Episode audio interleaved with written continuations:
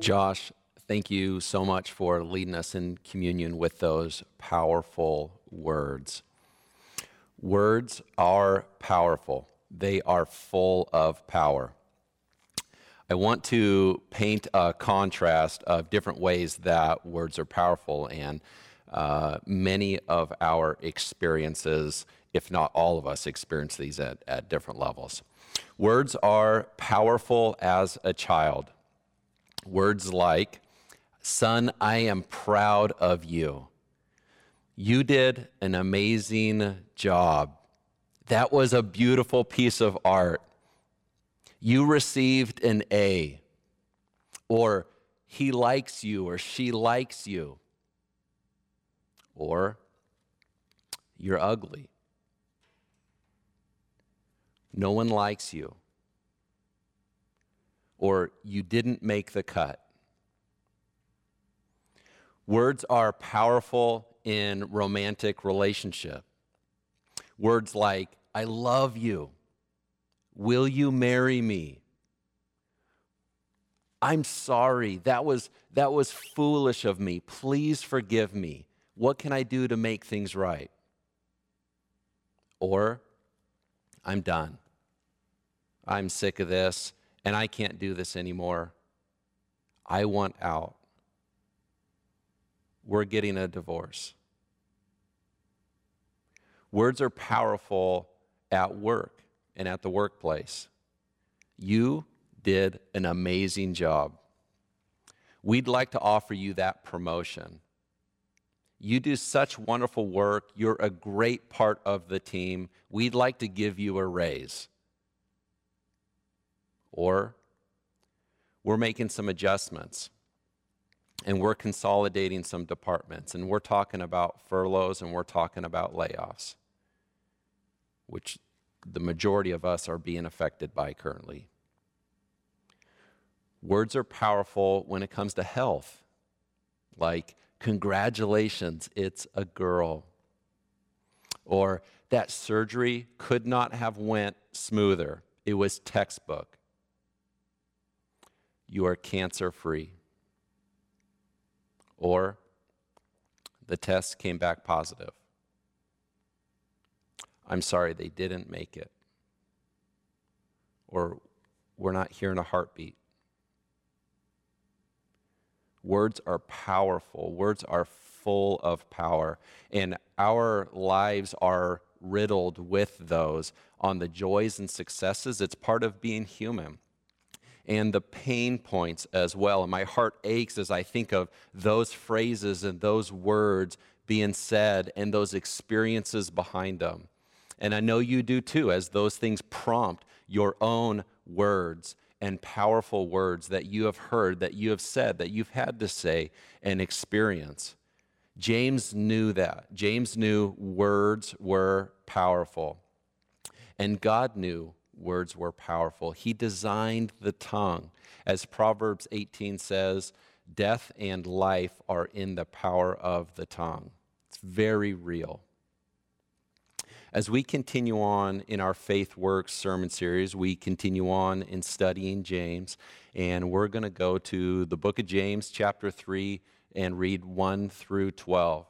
And what we're going to do here is do a tongue examination. James wants to examine your tongue and see how your faith is working with medical professionals, uh, they examine your tongue. How many of you have had your tongue examined numerous times? Right? And they, they might grab your tongue with that little cloth and or or uh, flatten your tongue out and they make you say ah and they assess they check out what your tongue says about your physical health because your physical tongue reveals things about your physical health. And they examine the, uh, the normalcy of it or uh, the abnormalities. Abnormalities. Um, if there's discoloration, or if there's uh, abnormal odors, or if there's spots, your tongue says something about you and about what's going on inside you physically. And the same is true with you spiritually. And James is examining your tongue to see what's going on inside. And what does that say about your walk and your relationship with God? So, with that, let's get in. Open up and say, Ah. James 3 1 through 12. Not many of you should become teachers, my brothers, for you know that we who teach will be judged with greater strictness. For we all stumble in many ways. And if anyone does not stumble in what he says, he is a perfect man, able also to bridle his whole body. And if we put bits into the mouths of horses so that they obey us, we guide their whole bodies as well. Look at the ships also. Though they are so large and are driven by strong winds, they are guided by a very small rudder wherever the will of the pilot directs. So also the tongue is a small member, yet it boasts of great things. How great a forest is set ablaze by such a small fire. And the tongue is a fire, a world of unrighteousness. The tongue is set among other mem- members, staining the whole body, setting on fire the entire course of life, and set on fire by hell. For every kind of beast and bird and reptile and sea creature can be tamed and has been tamed by mankind, but no human being can tame the tongue. It is a restless evil full of deadly poison. With it, we bless our Lord and Father, and with it, we curse people who are made in the likeness of God. From the same mouth come blessing and curses. My brothers, these things ought not to be so. Does a spring pour forth from the same opening both fresh and salt water? Can a fig tree, my brothers, bear olives or a grapevine produce figs? Neither can a salt pond yield fresh water. That's our passage that we're looking at. What I want to do with it is like when you're skipping a stone across water, we're going to skim the surface a few times in order to sink deeper on some of the more weightier uh, passages here. So we're going to skim the surface on, on these first few so that we can sink deeper on the weightier ones. Not many of you should become teachers, my brothers, for you know that we who teach will be judged more strictly. James is saying, those of you that have a position of authority, there is a responsibility there of those that have influence over others in leading and guiding them spiritually with who God says He is and with what God actually says, we will be judged more strictly. And He says, We, those that are teaching others and leading and guiding and influencing others spiritually, there's, there's a weight, there's a sobering weight that should be felt there is a reverence that we should walk in, and it should cause us to be cautious. It should slow us down in asking the question is this true? Is this actually true of who God is? Is this actually true of what He says?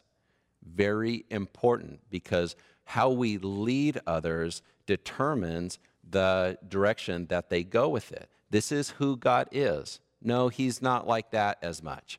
This is what God calls us to. No, He doesn't call us to that. No, it doesn't actually say that. No, this is the interpretation of that. And so there's a weight for those that use your tongue, your tongue to influence others in who God is and what God actually says. No, there's some weight to that. So that's the first skip. The second skim is this it's a big, big bit deeper and weightier. He says in verse 2 For we all stumble in many ways. We all stumble in many ways. So check this out. So, James, if you remember, the half brother of Jesus, grew up with Jesus watched Jesus in all of his interactions and uh, as he was younger, as much as he could with his older brother, and watched him and saw the perfection of Jesus. And he concluded, I'm telling you guys, we all, the rest of us, stumble in many ways. Stumble in many ways. So I'm curious for you, with you, what's your self assessment of how much you stumble and in what ways you stumble? How aware are you? How self aware are you of your stumblings? One of the questions that might help us in processing this would be um, when was the last time you had to apologize to someone? Or when was the last time that you chose to apologize to someone? Think about it. When was the last time? If you're having a hard time thinking of the last time, you're probably due. If you have on your dashboard of your car the little oil indicator that it's time to change your oil or you haven't checked it and it's overdue, that becomes a problem. James is saying, we all stumble in many ways. That is leveling the playing field. It's true for all of us. We are imperfect human beings. Acknowledge that. And he's called us to relationship, to work out our faith together, and we desperately need one another to help each other in that. And we all stumble in many ways. So, what does it look like for you in repairing relationship at some of these times? When was the last time you went back and repaired? If you haven't recently, whatever that time is, you're probably overdue because we all stumble in many ways. He continues on in, in finishing verse 2 there. He says, For we all stumble in many ways, and if anyone does not stumble in what he says, he is a perfect man, able also to bridle his whole body. And if you have any questions about what that means, uh, don't worry. Our lead pastor, Scott Harris, will be up next week, and he will clear any biblical questions that you have. So come ready, put them in the chat, and he will clear up any of those. So, my attempt in explaining that is we all stumble in many ways, but for those that, and there's a bit to it, but for those that uh, submit themselves to the Lord Jesus Christ, who walk in his ways, though we're not perfect, we are not sinless, we, as we follow God, we do control our body. And I have this image here uh, that our, our digital worship arts team produced for us, and it's a picture of your heart. And what you store in your heart leads to your mind, and your mind is central control. You choose what to focus in on, what to uh, emphasize, what to dwell on, take thoughts captive, make them obedient to Christ. It, uh, it's mission control and what you let into your heart and what you keep out. And then there is your tongue. It is the gatekeeper with what you actually do with that. And then you have your feet and your hands your boots and your fists and what you carry out from your tongue in what you have chosen to do, what you've chosen to focus in on. So, James is saying in finishing up verse 2, he says, For we all stumble in many ways, and if anyone does not stumble in what he says, he is a perfect man, able also to bridle his whole body.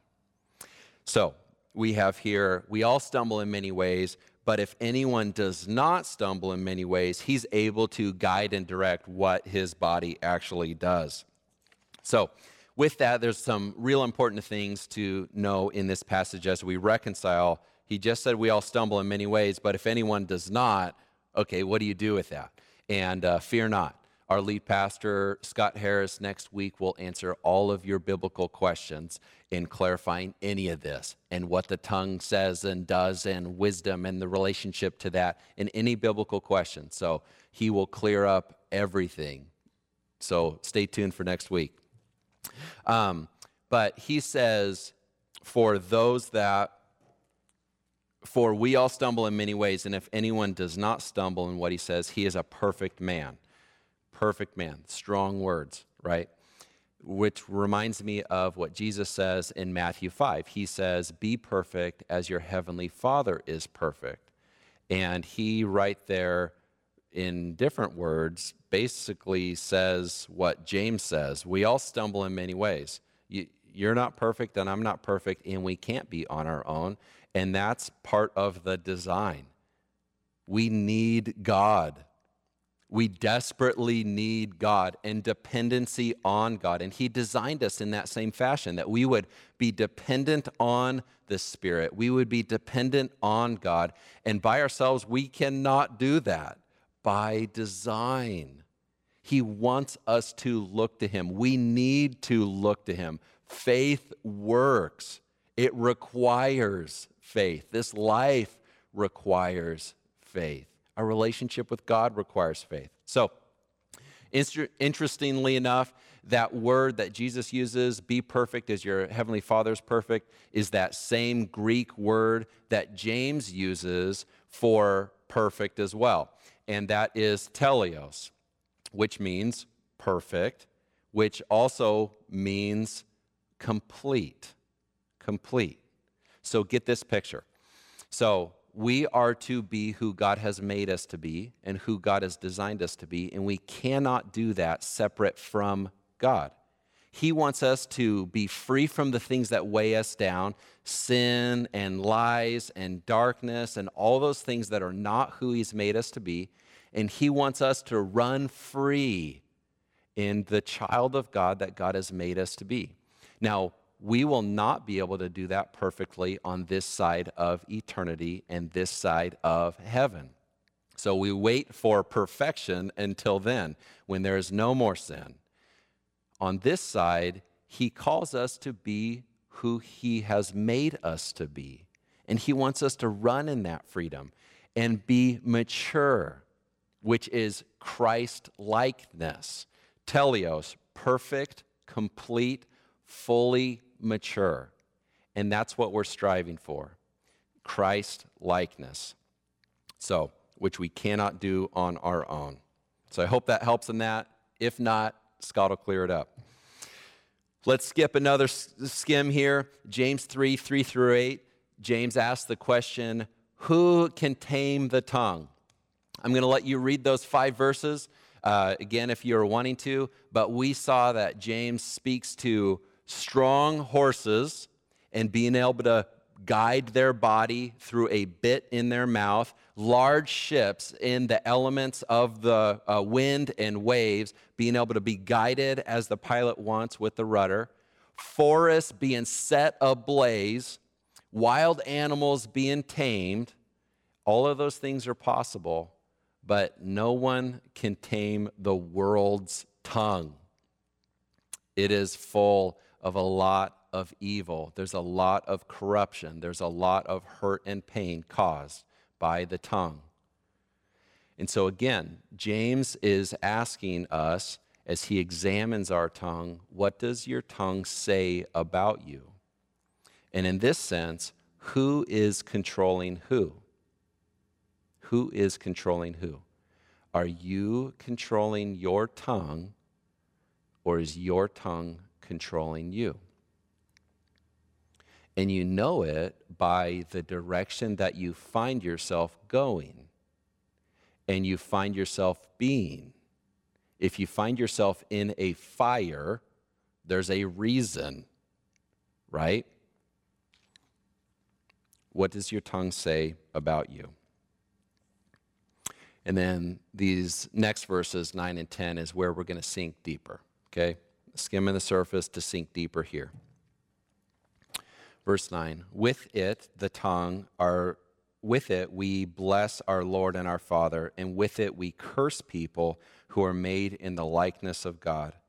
From the same mouth come blessing and cursing. My brothers, these things ought not to be so. Notice the value that God has put on each and every individual human being. Notice the value. Notice the value of how he made us And then notice the value that he has put on us.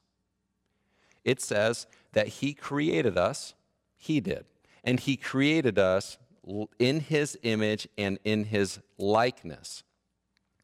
Genesis 1 26 and 27.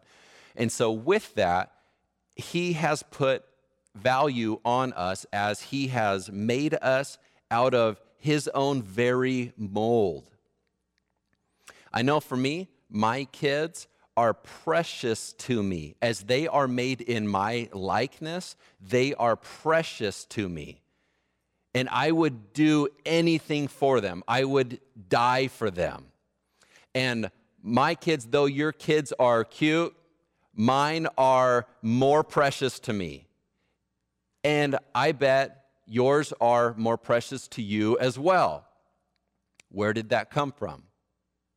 That came from God because that's who God is and that's how God works. He values all of us that same way. He put that same value on us. And we know the value of us by the price that He would be willing to pay. And the greatest, loudest demonstration of His love is this is His Son, as He sent His Son and gave Himself for us. And He says, I love you this much. So we know what he thinks about us by how he made us and the value he put on us.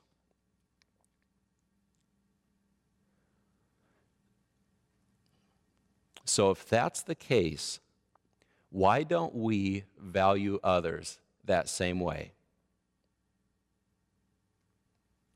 I think there's a couple reasons. I think one reason is uh, maybe we don't value ourselves. Some of us, we don't value ourselves the way God values us. And there uh, could be a few reasons to that. Um, others have hurt us with their words of what they have said to us or what they've said about us. Words are powerful. Or things that they've done to us that we have walked away with certain hurts and flaws. Or, and we've made mistakes. We've made mistakes and we have told ourselves certain things that are not true.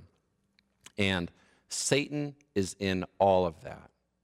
And I'm sorry. I'm sorry that those things are true. And every single one of us has to deal with that at one way or another. And some of us have dealt with more of that, but Satan is the adversary of our souls. He is the accuser of the brethren. Th- those are his names given. He is the father of lies.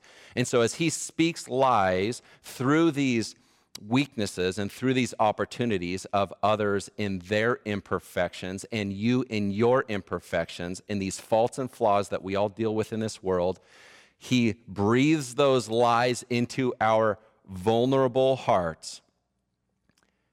And we don't value ourselves the same way. We don't see ourselves the way God sees us. And that's where we are needing healing. That's where we are needing the truth of God, the truth of God to penetrate our hearts, to penetrate those lies, to penetrate that darkness, and for His truth to shine bright. Because it is the truth that sets us free free from lies, free from lies. And so I pray that that would be true for you, that you would allow God to minister to you, which requires faith, doesn't it? If God speaks truth to you and to lies that you've embraced and received and believed, that requires faith.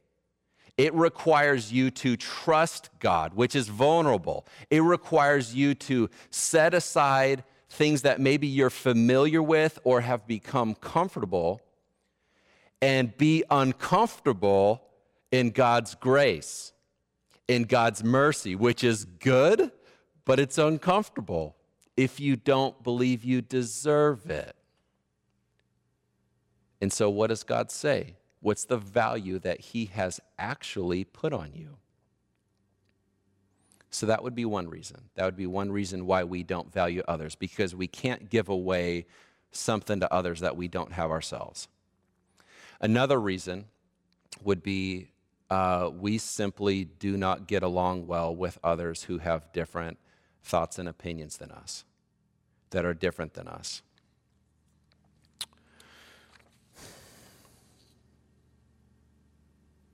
Yeah, come back here on that.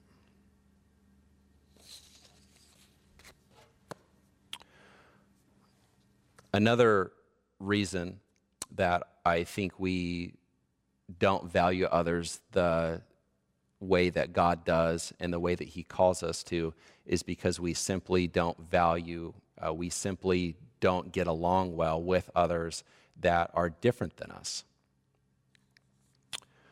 And that could be whether uh, we're of different race or different age or social status or economical status or, or job titles and competencies, um, education, generation, political views, and, and, and, and, right? The list is endless about the different things that divide us and make us different. And there's some there's some truths to that. I mean, the adage of uh, birds of a feather flock together. That's that's real, and in studying society, that's normal. That we congregate and stay together with and hang out with those that are like minded and like us and similar in all different respects. And there's some normalcy to that. It's natural to do that. But where we get off far too easily is where we start judging and criticizing and separating ourselves from others that don't think the exact same way that we do, that don't feel the exact same way that we do about the exact same issues, or don't respond the exact same way that we want them to. We have these expectations, we project them on others, and then we judge them and criticize them and separate ourselves from them because they are not exactly like us. Let me paint it this way. Let's do a sample test. If you asked a thousand couples, pretty large sample, you asked a thousand couples who are in relationship with one another, would honestly say they have a good marriage, they have a good relationship, they love one another, and they're committed to one another. A thousand couples, they've uh, time tested, they're living it out. If you ask them, do both of you, each of you, every one of you agree the exact same about everything how to handle money, how to handle conflict resolution, how to handle discipline, child rearing, and, and work and free time. Do you guys both agree, a couple, the same? Do you feel the same? Do you respond the same? Do you think the same about everything? What do you already know to be true? No, there's not one couple that is the exact same. There's not one couple that are loving towards one another and committed towards one another that are the exact same. What does that tell you? Who did that? God did that. God did that. He did that on purpose. He did that with intentionality. He designed not two people the same. And was that a bad thing? No, that was a good thing. He did that on purpose. He likes variety, he likes diversity, and we all reflect him in different ways. He did that on purpose. It's a good thing that we are different, that we see differently, that we think differently, that there are different causes that, that resonate with us in different ways, that, are, that there are different injustices that fire us up in different ways. There's different things that we fight for, or that we have opinions about, or that we see differently. And so, what do we do with that? What do you do with those that are different than you? I have four kids, and each one of them is very different. Each is their own person, and they are distinct and unique from one another. Grew up within the same home, and uh, for mine and my wife's desire for them is that they would be true to who they are and free to run in that, that they would be themselves, that they would be honest, that they would be good friends, that they would have real relationships with us as parents, honest, authentic, genuine, and that they would be totally critical and judgmental of each other that eventually they would have nothing to do with one another because they would see each other's differences and want nothing to do with one another as siblings. No. No. These things, my brothers, my sisters, these things ought not to be so. That's exactly where James is going here. With it, this tongue, we bless our Lord and Father, which we had earlier. And with it, we curse people who are also made in the same likeness of God, the same intrinsic value He's put on us. From the same mouth come blessing and cursing. My brothers, these things ought not to be so.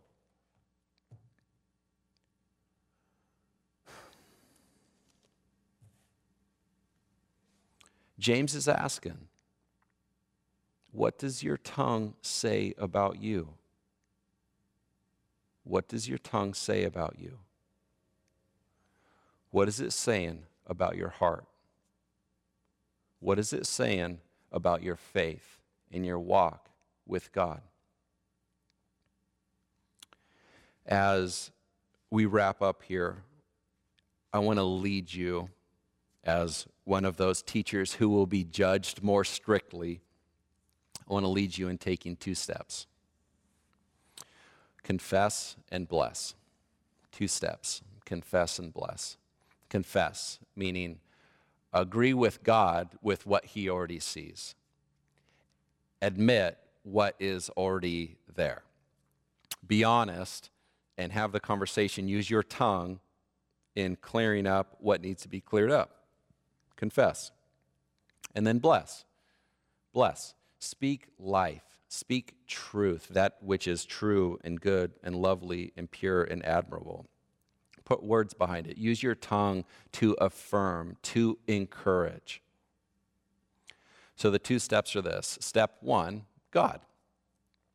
In faith, with faith, to God, confess. Confess to God where you know you're off and agree with him with what he is pointing out. Confess. Have an honest conversation with God. And then bless. Bless him. Bless his name. Speak highly of him. Use your tongue to affirm what you know about him and how you've experienced him and his goodness and his mercy and his power and his compassion. Bless him. Bless his name.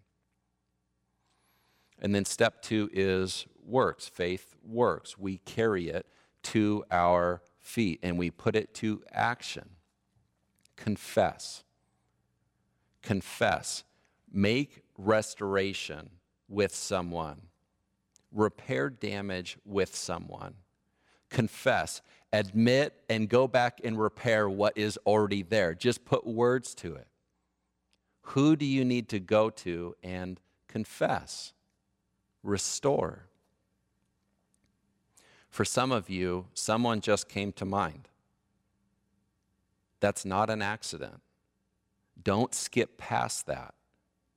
That is the Spirit of God leading you into all truth. That's what He does. Follow the Spirit in that conversation.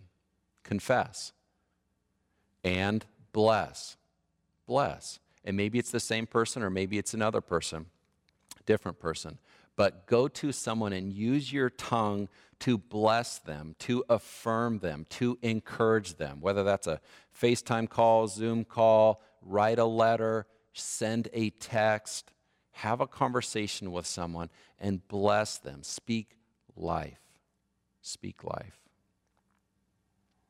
What does your tongue say about you? And what is God calling you to do? We want to help you put your faith to action in your relationship with the Lord. Confess and bless with Him. In your relationship with others, confess and bless with them. We're going to give you some time right now to pray on that and then plan. Pray on it and then actually put some thoughts behind who do I need to, how am I going to do it, when am I going to do that. Take some time right now to join us.